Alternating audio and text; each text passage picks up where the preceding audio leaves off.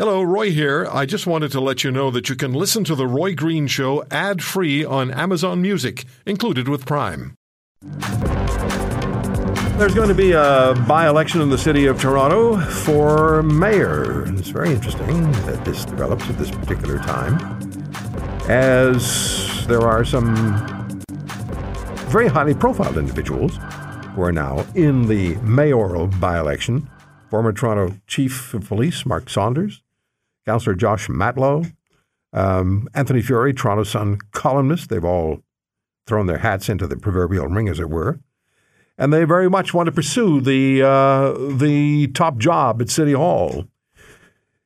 And let's let's get into this with our uh, with my colleague and, and good friend Greg Brady joins us from AM six forty in Toronto, our Corus radio station in Toronto. Greg, what's the before? Thanks for joining us. Yeah, all right. Be, be, be, before we talk about the individuals uh, who are in the race and you've talked to, what kind of response are you getting from Torontonians about this race, in fact, taking place under the circumstances under which it is? Well, I think there's a lot of um, there's a lot of passion. We were shocked. Um, there was there were um, uh, admissions, if you will, um, uh, that John Tory made on a Friday night. It was Super Bowl weekend, as a matter of fact. So he steps to a microphone Friday night, an hour after a Toronto Star report, um, and says, uh, "I've I've been unfaithful in my marriage, and I've been involved with somebody on my staff, and I'm resigning. There isn't. Let's have an investigation. Like it's it's a. I'll, I'll put it this way: it was a very retro look for a politician. I've done something wrong.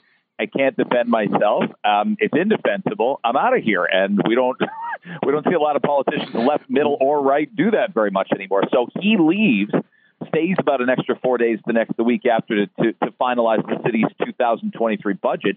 But I think Torontonians are looking at this like it's it's a long window of time. The next mayor, uh, the, the election is going to be on June 26th, which Roy, as you know, um, that's that's it's difficult to get people out. If you call a summer election, if you make people campaign in nice weather, they're knocking on your door. David Peterson found out in 1990. People don't like that. So I th- I think some people who thought nobody stepped up to beat John Tory last time out last fall uh, we get a do-over, and I think a lot's happened to make Toronto seem more in crisis, maybe than than it did last October when Tory won easily a third term. Yeah, it's interesting you bring that up because he did, and you're absolutely correct. The summertime really is Death Valley for for politicians, and uh, and yet here we have Mr. Tory. Well, he's not in it, but there are many who think he should be. But uh, but we're going to have this election in Toronto, and you have these highly profiled individuals. You've talked to them on your program what what kind of response did you get after you spoke with the mayoral candidates who've declared they're in? What kind of response did you get from your listeners?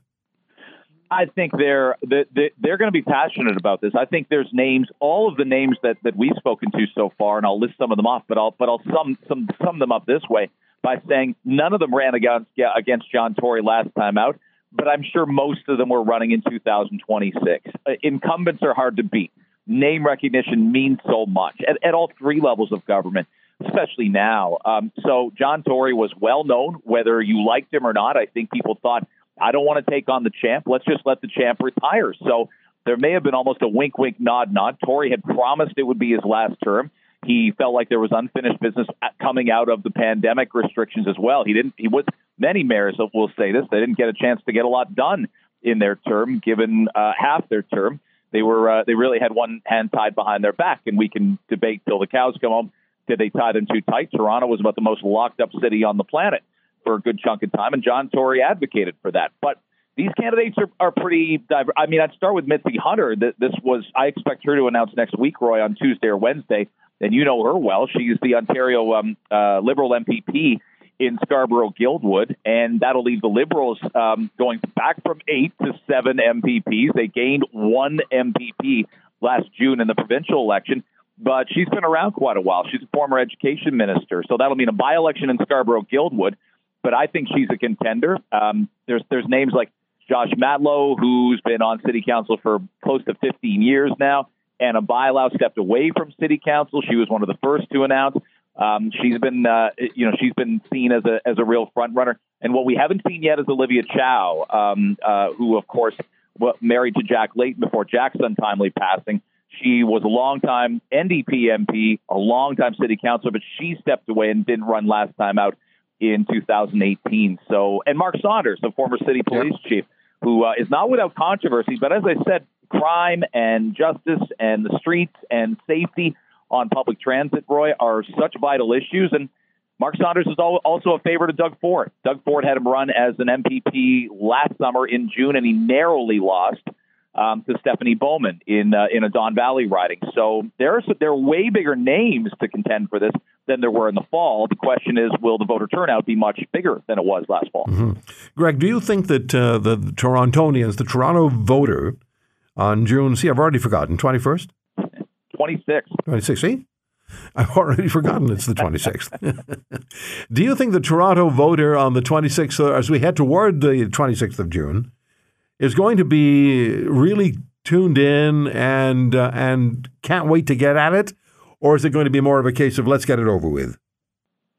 I think more the latter. I think more the former. I think that I'll tell you, turnout for your listeners was 29.2 percent for the mayor election in on October 24th. Now that's fall also, so people are back in school, people are back at work.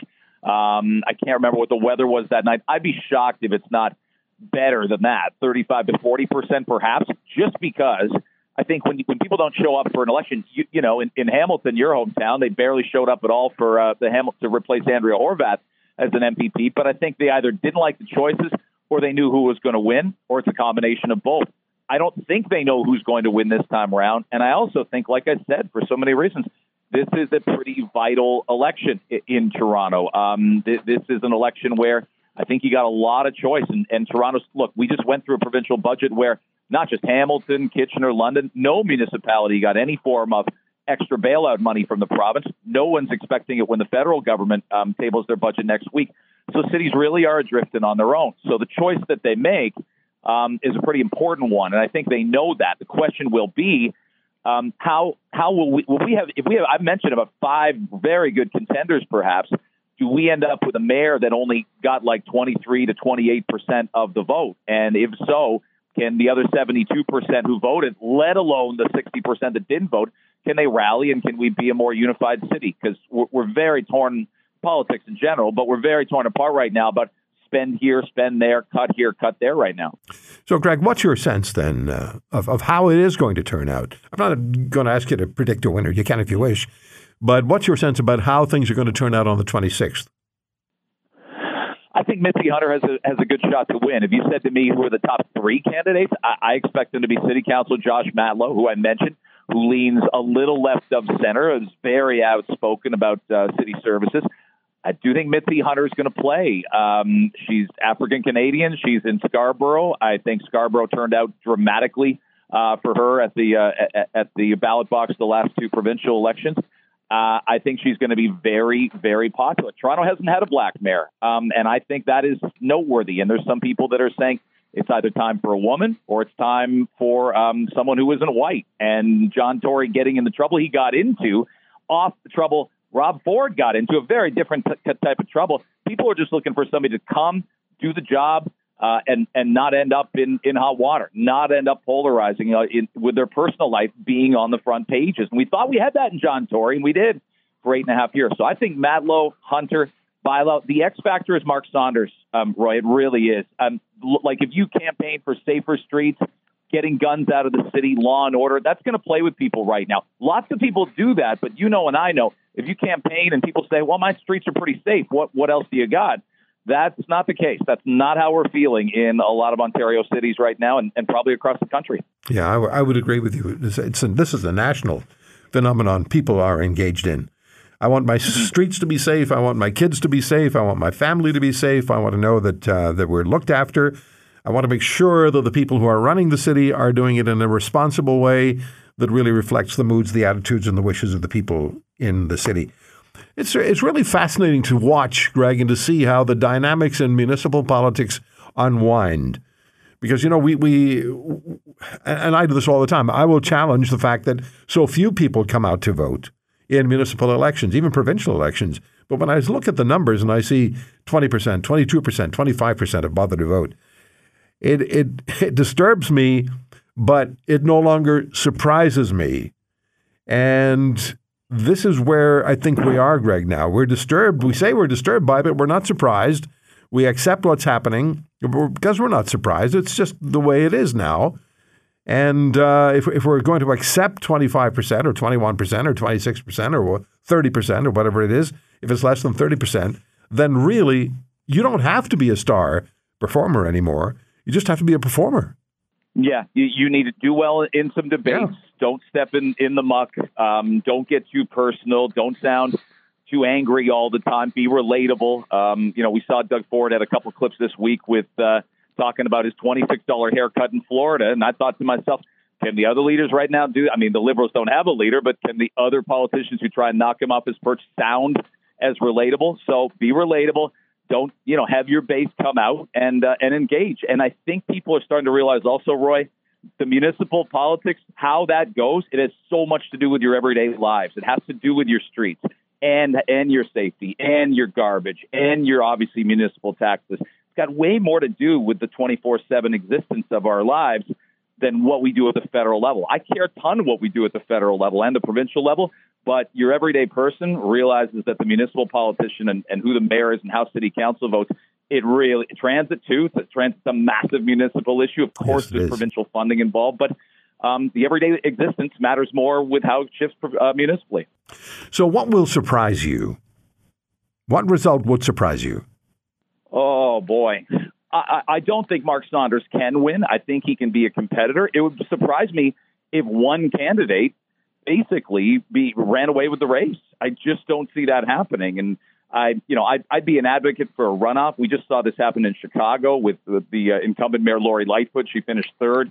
She'd had a lot of missteps during uh, during the pandemic, and Chicago still runs off two candidates. So, but we're still first past the post, and we let everybody in. And it's hard to get consensus. But I, I just don't think any candidate's going to even run away with 38 to 40 to 42 percent and leave everybody else behind. I just, I just don't see that. I don't see any one of them gaining enough momentum to uh, to make people nod and say, you know, I'm changing my mind about this.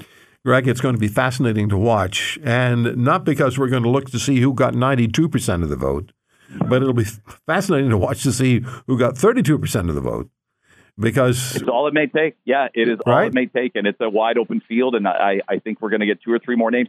The uh, April first, a week from Monday, is the day that, uh, that that people can actually submit the paperwork. June 26th, the Monday before Canada Day and elections. So yeah, May and June. Um, lots of stories out of Toronto on this uh, on this run. Yeah, should we expect any stars to suddenly appear on the horizon? Uh, I cannot confirm or deny Pinball Clemons, Roy. I know, I know you and I have spoken to him before. Uh, we, would have the most gregarious, outgoing mayor in Toronto's history, and we did have Rob Ford here, so that is saying something. If you want to hear more, subscribe to the Roy Green Show on Apple Podcasts, Google Podcasts, Spotify, Stitcher, or wherever you find your favorites. And if you like what you hear, leave us a review and tell a friend. I'm Roy Green. Have a great weekend.